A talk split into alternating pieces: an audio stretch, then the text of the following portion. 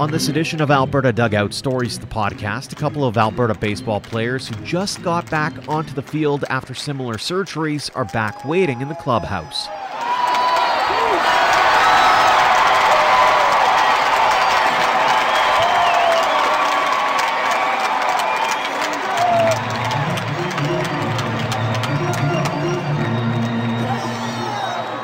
Welcome to episode 82 of Alberta Dugout Stories, the podcast. I'm Joe McFarland.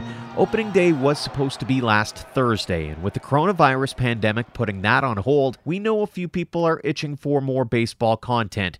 So we're back a little earlier than scheduled with what we'll call a bonus episode, and we'll do our best to try to get you a few of these in the weeks ahead. We'll start this episode off with Spruce Grove's Chris Iwanek. The 6 foot, 200 pound infielder and catcher had just gotten back onto the field with Husson University in Maine after a year away recovering from Tommy John surgery when the news broke that the season would be canceled. We chatted about his surgery and return, a cross country trip back home with teammate and fellow Albertan David LeBlanc, and his unique school path of data analytics. Chris, thanks so much for joining us on the podcast. Yeah, thanks for having me. Let's start off with the last few weeks here. What's it been like from your perspective? Yeah, I mean, again, like pretty much everyone would say, it went so quick. Um, for us personally, we were uh, starting our our bulk of our non-conference schedule in the Russ Matt Invitational in uh, Florida. And kind of like once we started game there, I think it was like the second or the third day, we heard that uh, one of the other teams that they aren't our conference, but they're a neighbor conference. They got onto their bus to go go to Florida as well, and they were supposed to be down here playing games, but their uh, dean or their president walked onto the bus, said, "Sorry, your uh, trip's been canceled. Here's your refund." And uh, shortly thereafter, like we heard their season was done, and then uh, all the stuff started dropping, like the NBA, the AHL, the MLB, uh, the Ivy League uh, for baseball. And then kind of by the end of the week, like uh, we had one team left on our schedule, only um, Thomas College. And then uh, we finished up in Florida. We flew home and our season was canceled. Our school was only online. And kind of Dave and I decided we had to get home. And, was, and then kind of, you know, we had the, the long drive home you know, it's like 41, 4,200 kilometers. And then I've been on quarantine. so it's been kind of crazy. What was the conversation like in the car as you're trying to head home over the course of a few days? Uh, I think for Dave and I, like, it was kind of like a, a, a mix between trying to stay on on par with what was happening in the world and um, also like not getting too caught up in it you know, we didn't really have a whole bunch of other like things to talk about. Obviously, like we, um, so it was really important to not like drive ourselves crazy thinking about like what's going on and you know that our season just ended and you know try to just you know worry about the drive and take it day by day. Was there much in the way of talk about? Are we even going to be able to get across the border at this rate? The first day, um, we were a little nervous about it. We weren't really sure, um, especially like uh, we just uh, like we'd flown as well, which I thought like kind of increased our risk. Um, we were before the border shut down at all, so I wasn't super worried about it. But um, we we both thought it was a pretty good idea to cross it before there was any question. Uh, walk us through what was said in the locker room as as you know you're trying to kind of come to grips with everything. What was that conversation like? Um, you know, I think uh, well, we stayed in like houses in Florida, like as a team. So we'd have like 10 guys to a house. Um, so I remember just kind of having conversations like, well, what could happen? Like, what's best case scenario? Like, um, could we have online classes but still be playing baseball? Like, what's to happen here? I think probably the the most impactful one was kind of like uh, Coach Mo would kind of like kind of towards the end of the week he was popping by our houses and like they kind of brought some food to cook and you know he's kind of giving us updates and on our last day especially um, he was you know was, i think it was a pretty emotional day. Like everybody was pretty upset alongside not just hey our baseball season's canceled but this is a is a pretty real life event. Mm-hmm. and uh, you know it was very emotional having a lot of guys like lose their season like that and just you know you, you put in obviously we're no different for any other pro- program in the country where we put a lot of work in get to where we were and we were excited to see that hard work pay off in the field but it didn't make it any easier nonetheless on a personal level, was it difficult given the trials and tribulations you've gone through and having to go through surgery and all that kind of thing over the last 18 months or so? Um, I mean, yeah, uh, but like I, I think it was a lot tougher just blowing my arm out when I didn't expect it, as opposed to this where everybody's in the same boat. Um, you know, I felt I think there's some people that, you know, our, our graduating senior class. I think I, I felt a lot more sympathetic for than, you know, I felt that way for myself as far as you know they got jobs lined up. This is it. They expected their senior season, and you know it's kind of gone. And then for me right now, you know, like obviously Tommy John teaches you a lot about as far as you know take it day by day what am i going to do right now how am i going to get a little bit better and i think this is just almost kind of like a continuation of that or it's a setback but instead i don't i don't have to go in for surgery or worry about what's going to happen to my career or my arm like it's a little bit more i have a little bit more confidence in the process maybe I shouldn't, but I do. Take us back to that injury. We haven't been able to tell our listeners about that. So it's a really unique situation you found yourself in because usually we talk about Tommy John and pitchers, but that's not the case for you. Yeah. Yeah. So it was, um, it was definitely something I, um, had no real inclination could kind of happen to me, especially, you know, being a, a position player and, you know, more so first base, a little bit of catching too. And, so basically, I just transferred to Husson, and you know, part of where I wanted to give myself a role is like I've always been a bat in the lineup, um, and give myself more positions to play as great. So I was uh, catching more like I had in high school, and it was um, September 12th. It was like three days before first practice. So, like I was just starting to get to know like the town and my school and my teammates, and then I was throwing down the second, and my arm kind of it felt kind of tight that day, and I um, was like, all right, well, I'm gonna make one more throw the second, and when I did, like I kind of felt like my elbow like snap and I, I felt it kind of separate and like slingshot back together. And I kind of just remember looking down at my arm and it was so loud, like in my own head, it sounded like a gunshot, but I don't think anybody else heard it. And then I kind of looked down at my arm and I was like, well, I guess I got to make a throw here and see what happens. And I made a throw to my friend and it felt like where my elbow should have been. There was jello. And I was like, ooh, like that's, that's not a good thing. mm, no doubt. So what happened from there? Uh, basically, I started athletic training staff, and we gave it a week to see if like maybe it was just like a UCL sprain, or sometimes like the ligament can roll over the the elbow and make that loud noise. But when I threw again, it was the same jello feeling, and then I went in, uh, got an MRI, uh, got diagnosed with a full tear, and um, that's where I kind of made the decision to um, like go back home to get surgery. Is like my, that my school wasn't going to cover it as far as um, I had health insurance through the school through my tuition, but mm-hmm. the cost of surgery would have been pretty substantial on top of that. Um, so I decided to say, well, you know, like this isn't working. I'm not gonna be able to play this year, and I thought my career was done at that point too. And so I said, well, I'm just gonna go back home and get into you know the queue for the surgery process there and uh, take it that way walk us through i guess that transition and and trying to go through the surgery and go through the all the unknowns and going through that entire process? It was see for mine was really really weird uh, especially compared to some other people where like they get done through a school and they're with the school's physio or if obviously if you're in professional baseball. Um, for me like i went home and when i saw my surgeon the first time like he didn't want to give me surgery. Um, he wanted me to elect for a non-operative method which was you know, it's, to me, like I didn't think that was something they were going to say because mine was a full rupture. Mm-hmm.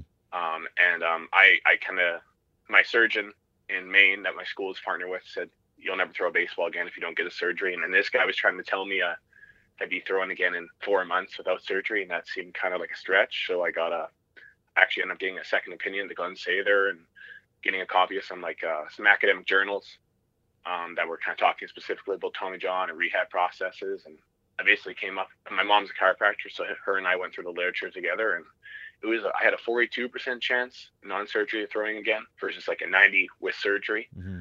Um, so I ended up going back and like I had a pretty legit argument with this uh, surgeon in the hospital, saying like, man, like give me the surgery. Like I can't, I can't take a 40% chance on this. You know, I'm, I was uh, like 22. Like I need to get back on the field if I have a chance.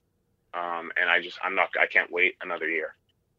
Um, and then through the surgery was weird too because I didn't have like obviously I kind of I was working with Taylor Burns towards the end of it, but for the first couple months, like I was just trying to figure out ways to kind of keep myself in shape and like do what I could do, like whether that was riding a bike or like I would run laps with my brace on and like just kind of like figuring it out as I went along. How hard was it not being able to pick up a baseball and do those things day to day that you usually do on the field? I think for a while I was um I was it was tough to even think about uh like throwing a baseball or the custom the day to day because like I was back in Lethbridge, I was in five classes, three labs, and I was I didn't have my right hand, mm-hmm. and then just uh and then like the, with the daily physio stuff, like it kept me so busy for a while, and then I think when it got really tough was when I got back home and like you kind of to me Tommy John was really like I'd make a whole bunch of gains, I get a whole bunch better, and I'd flatline for a while, and then I get a whole bunch better, and I flatline for a while um, so when I started, you know, seeing people play baseball and all my friends are back home and like, you know, like I'm still only able to pick up a 25 pound dumbbell with my right hand or, you know, I mean, like I haven't, I'm throwing uh, BP and front hot, uh, front toss, uh, left-handed. And I think that's when it kind of started bothering me. And then along with that, like, you know, that voice in the back of the head, it's like your back of your head. It's like, Hey, like, what are you doing this for? Like, you know, this is, this isn't a mm. guarantee. Mm. And like, um, so I think that was probably when it was really tough. Did you learn a lot about yourself, particularly around your mindset as you went through all the trials and tribulations of rehab? Yeah, uh, I totally think so. I think it really like I'm a lot better at kind of not uh, worrying about things that are outside my control, and uh, at times too, it definitely like it stressed me out and it kind of broke me. You know, there was days where I felt like, oh, like it definitely got to me more than it should have. And, but you know, like I think too, that's where I was lucky to have like friends like you know Erik Sabrowski was going mm. through Tommy John. I think he was, I don't know, like he was a couple months ahead of me. So like I kind of always had somebody to, you know, when I was having a tough day, I had to give him a ring, and you know he would tell me, yeah, this is how I'm feeling, and then that's how I got to know uh, Len Barassa a bit was through Tommy John, and then once you have the surgery too, you it's amazing how many people you run into that have also had arm injuries, and it's a pretty cool little brotherhood too, where everybody kind of gets it, even though nobody's surgery process is the same um, everybody can kind of relate to it. What was it like from your perspective to step back out onto the field? I think it was against Salem State earlier this spring, and and getting that opportunity to uh, feel a baseball again and to play the game again. Uh, yeah, that was awesome.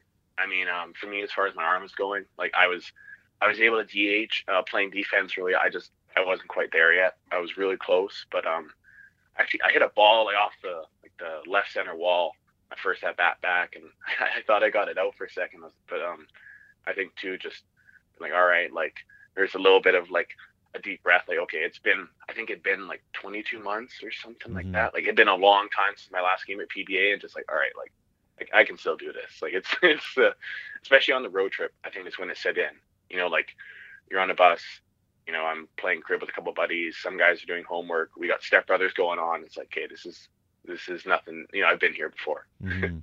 what was it like from a teammate's perspective did you when you hit that ball for example was uh, the elation quite obvious yeah i think my teammates were pretty happy for me uh, i mean we were in a one run ball game too and it was it was a so it was a big hit at the time as well and I, I think more so that's where like that's where i was focused and i'm pretty sure for the most part they were focused there too um but yeah it's just it's always good to be um you know, contributing and, you know, back in the ball field and, you know, doing what you work for. I always enjoy asking this question. How is it that a kid from Alberta doesn't go the usual hockey and football route and ends up playing baseball? I mean, uh, I think the first thing was like I wasn't very good at any many other sports. uh, you know, like I sucked at hockey, um, and uh, you know, I kind of, I think I played baseball, like t-ball or something first time. Like, hey, like, I'm, I'm kind of good at this. Like, mm. I'm, I'm, just gonna kind of like stick with this one. Um, and then like for me too, like I thought baseball was super cool because like big teams, there's a lot that goes on. Um, and then like as I started getting older, like I really love like the strategy and like the statistics of it, and just to being able to play on some of the great teams I did. Like um, when I was um, in my second year PB, so I was 13 we were provincial championship, provincial champions, and like, um, and we came second in my second year Bantam, and uh, I actually I got to play with so many like great players too. I was really lucky that some of my friends were as talented as they were. Like, I mean, obviously Jackson just, is one of my best friends. He just finished up at St. Louis University, a little uh, brief stint in Australia playing professionally. Eric is with the Padres. I played with Kobe Highland for a couple years, right? He's at University mm-hmm. of Houston. Um, I'm trying to think because I'm definitely like missing people, but you know, like obviously I've mm-hmm. had, been lucky.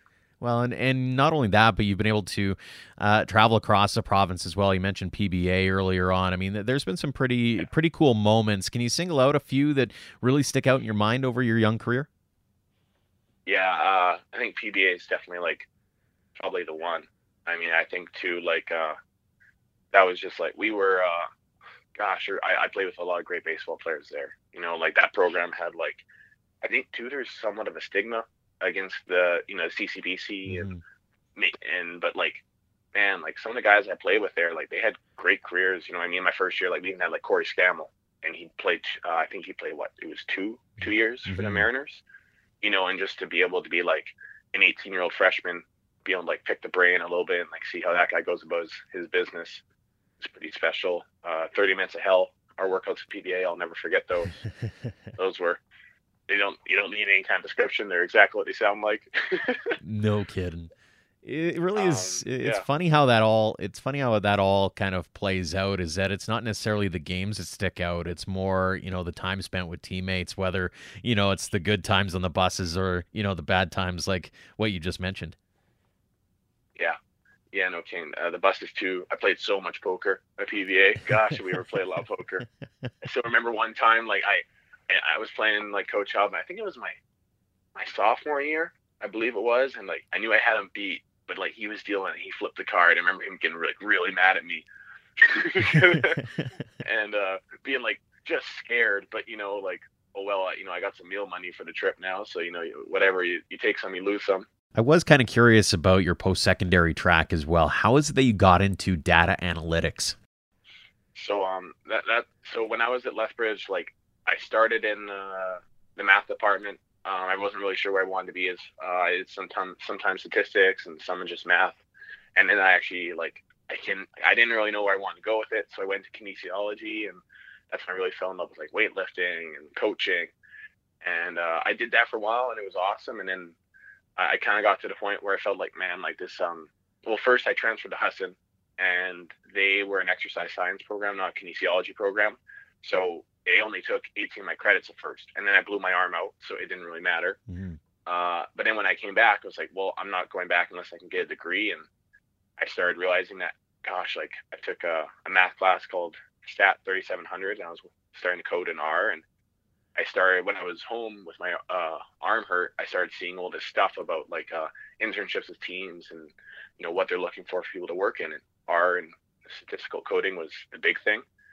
And then so I went back to Husson. I saw that they had a uh, a major in it, and so I was like, hey, like that sounds exactly what I want. And my credits transferred well, and like I'll graduate next spring. And and then this summer, this past summer as well, I got invited to speak at the the, the 2019 uh, SABR seminar. So that's like statistics, science, and scouting of baseball. Mm-hmm. So I mean, there was some awesome. Like I got to hear like the the head speaker of like the MLB commission report on the you know juice ball. There was like astrophysicists there talking about ball physics. Um, there is um, the assistant hitting coach for the Red Sox. Uh, there is um, you know the director of player analysis for the Angels. You know there's so many great speakers, and it just kind of made me feel like wow, like this is the coolest thing ever, and I just want to like see how like good I can be at this and it kind of led you down an interesting path as well because you ended up creating a grit performance. Tell us a little bit about what that one's all about. Yeah, so for me, grit's really like if you want to work in a baseball, uh, you know, professionally as an analyst, um, something they want to see is a lot more stuff than like grades or classes or whatever. Like they want to see like actual like tangible work. Um, so for me, what grit is is it's like uh, area I can share like my research and some of my my data projects everybody and on like a method that's like really communicatable and then like um yeah so it's just it's a way for me to kind of get my stuff out there and you know have like almost because it's kind of like a portfolio mm. in a mm. lot of senses for me very cool. Now you've got grit, you've got your studies, you've got baseball down the line as well. But I am curious. Uh, we all know that we're kind of into this uh, time of uncertainty. But what kind of lies ahead in your foreseeable future here, Chris? We'll, we'll see. I mean, biggest thing right now is just finalizing the Empire, of my Tommy John rehab is getting my arm ready for my uh, what would be my like senior year. Um, you know, in the short term, and uh, I don't know what's going to happen this summer as far as I was thinking about coaching.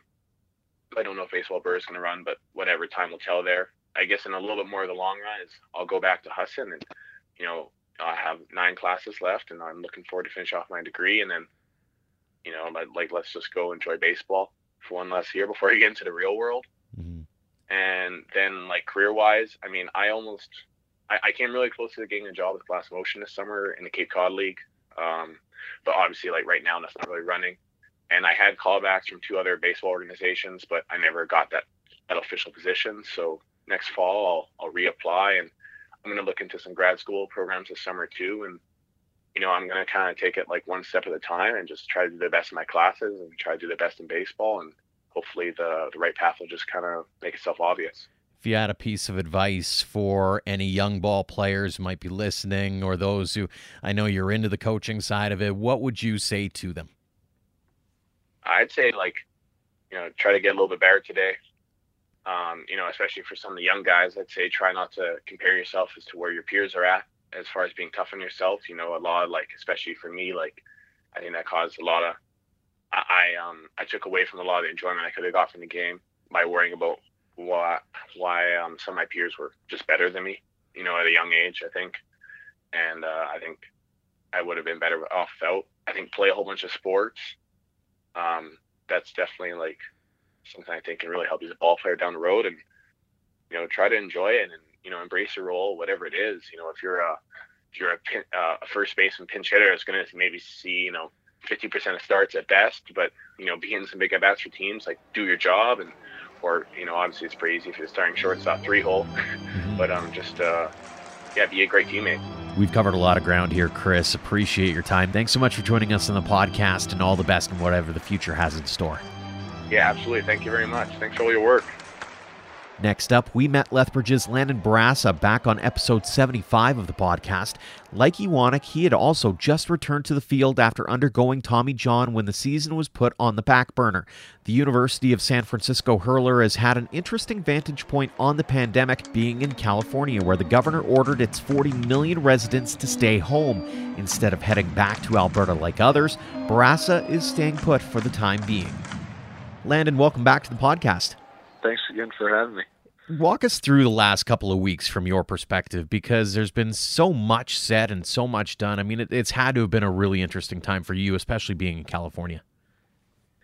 Yeah, I mean, obviously being here in California, kind of one of the epicenters of everything that's going on. It's just been uh, kind of a whirlwind, right? It all happened so fast, but right now time seems to have slowed down. Everything's moving moving really slow. I mean, when we initially got the uh, the word of what was going to go down with our season, we were driving down to play Pepperdine for our our opening weekend of the conference play, and uh, we're about halfway down, and uh, we stopped for lunch, and you know we'd kind of been there for a long time. We knew there were some meetings going on, and you know following on social media, Twitter, and everything, seeing different leagues kind of you know start to delay some things, you know, a little bit concerning, and then the big one for me is when I saw the March Madness and they canceled the entire tournament. I said, all right, that's that's it for us. We're not having a season this year.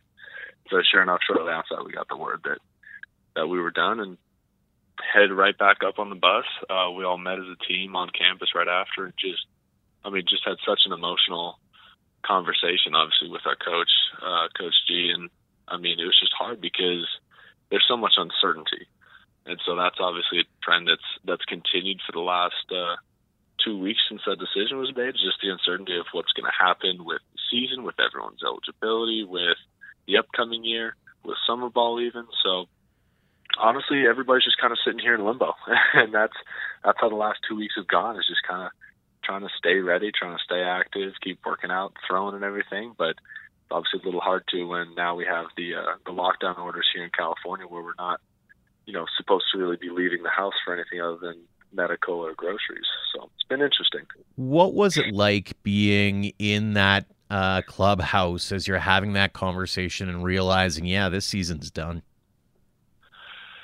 I mean, there's there's so much that goes into that. I mean, myself as a as a senior, obviously, a lot of guys, you know, look towards me and were feeling for me being one of those guys that, hey, this, you know, this is your last college baseball season. And at that time, we didn't know what was going to happen. But I think the hardest part was some of my other teammates who, um, you, this is it for them. I got a roommate who has a job lined up to work for Amazon Japan next year, and and regardless of if he gets his eligibility back for next year, he's not coming back. Like that was it for him, and um, just it's tough to see that, especially you know guys who played their last game without knowing it. That's kind of that's kind of heartbreaking in a sense, and and it was just it was a tough conversation to have. And our our coach was, I mean, supportive as always, and just said, hey, look, I love you guys. That was the number one message there, and, and that we get through it. Um, I mean, there's really no other thing that you can say when you've had an entire season canceled, but he did a pretty nice job of summing it up for us.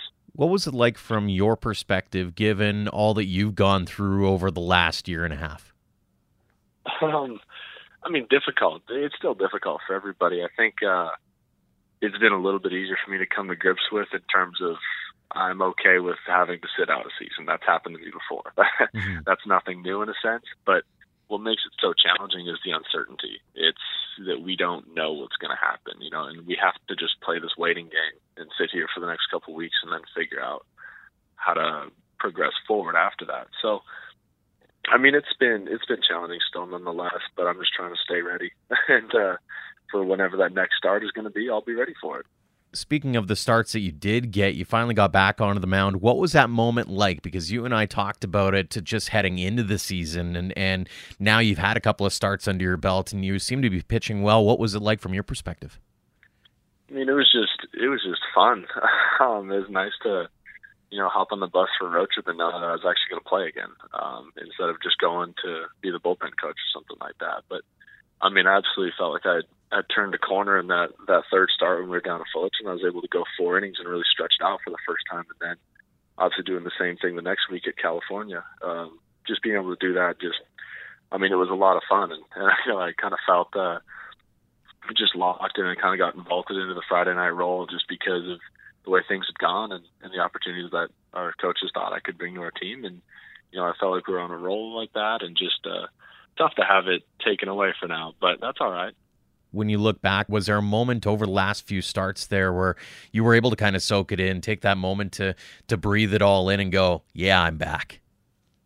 Yeah, yeah, absolutely. I mean, I think that it was uh, a big, you know, a big uh, push for our team when I got put into that role. Um, after really only throwing four innings all year, they said, "Hey, look, you're gonna go.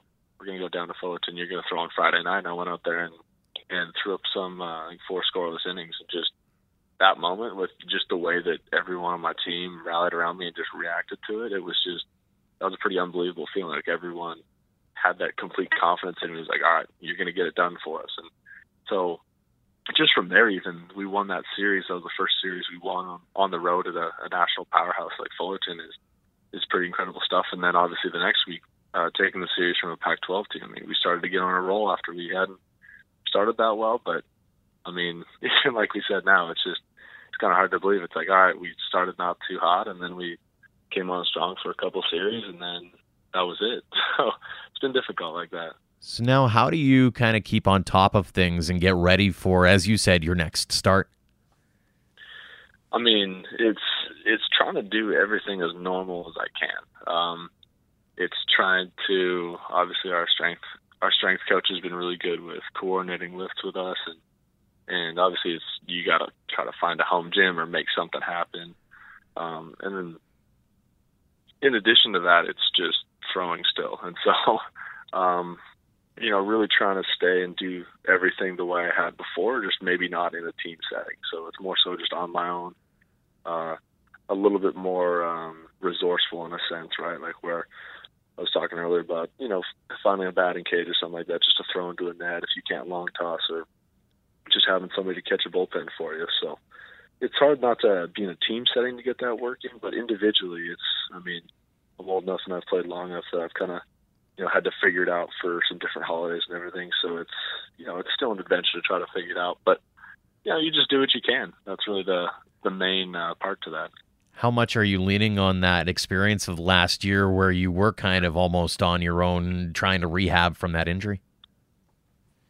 Oh, I mean that's huge. Um, that's huge for me. It's uh, that's number one, honestly, in terms of um, how I'm going to get through something like this year is just the experience and and trust that I've been through something equally as hard in my mind. So I'm just just going through it, and you got to take it day by day. And that was the main the main message I sent to myself when I got hurt, and it's going to be the same message that I'm giving to myself and my teammates now. And we're just trying to find a way to uh, still continue to get better at baseball and get ready for that next season. So we've talked to a lot of different players who said, you know, the first thing I thought of was heading back home, going to Alberta, and figuring it out from there. Whereas you're taking a different approach. Why did you go that route?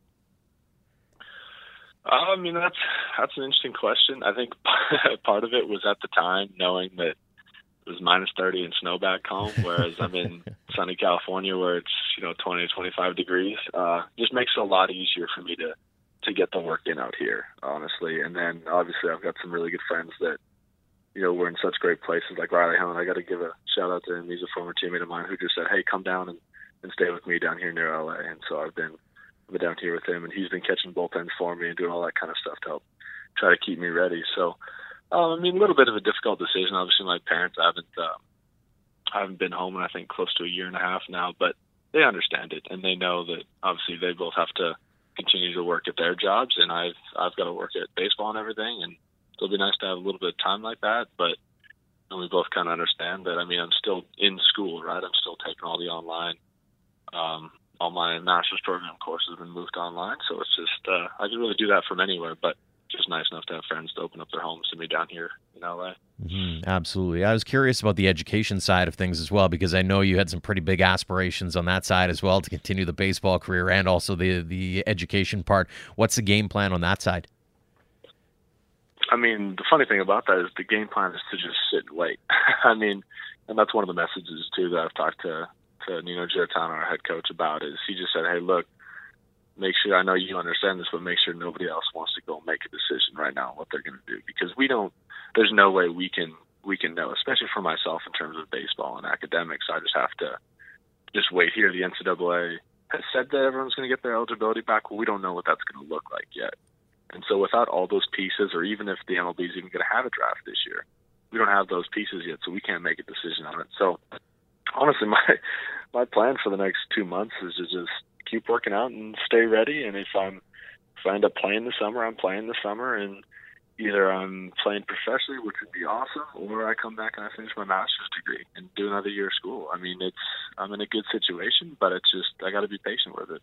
Now we're not in a lockdown here in Alberta, so maybe paint us a little bit of a picture as to what you see in California as things have developed in that state it's been it's been interesting. I think the uh, right initially because San Francisco when I was up there, it, the lockdown order was a little bit earlier. It was it was kind of eerie in a sense because you see people out, but not a ton of people out. Right? Mm-hmm. There's people out walking their dogs or going for a walk, but you don't see people out doing the usual business that you'd see. Um, obviously, all the all the retail stores really closing up, other than grocery stores, post offices, that type of deal.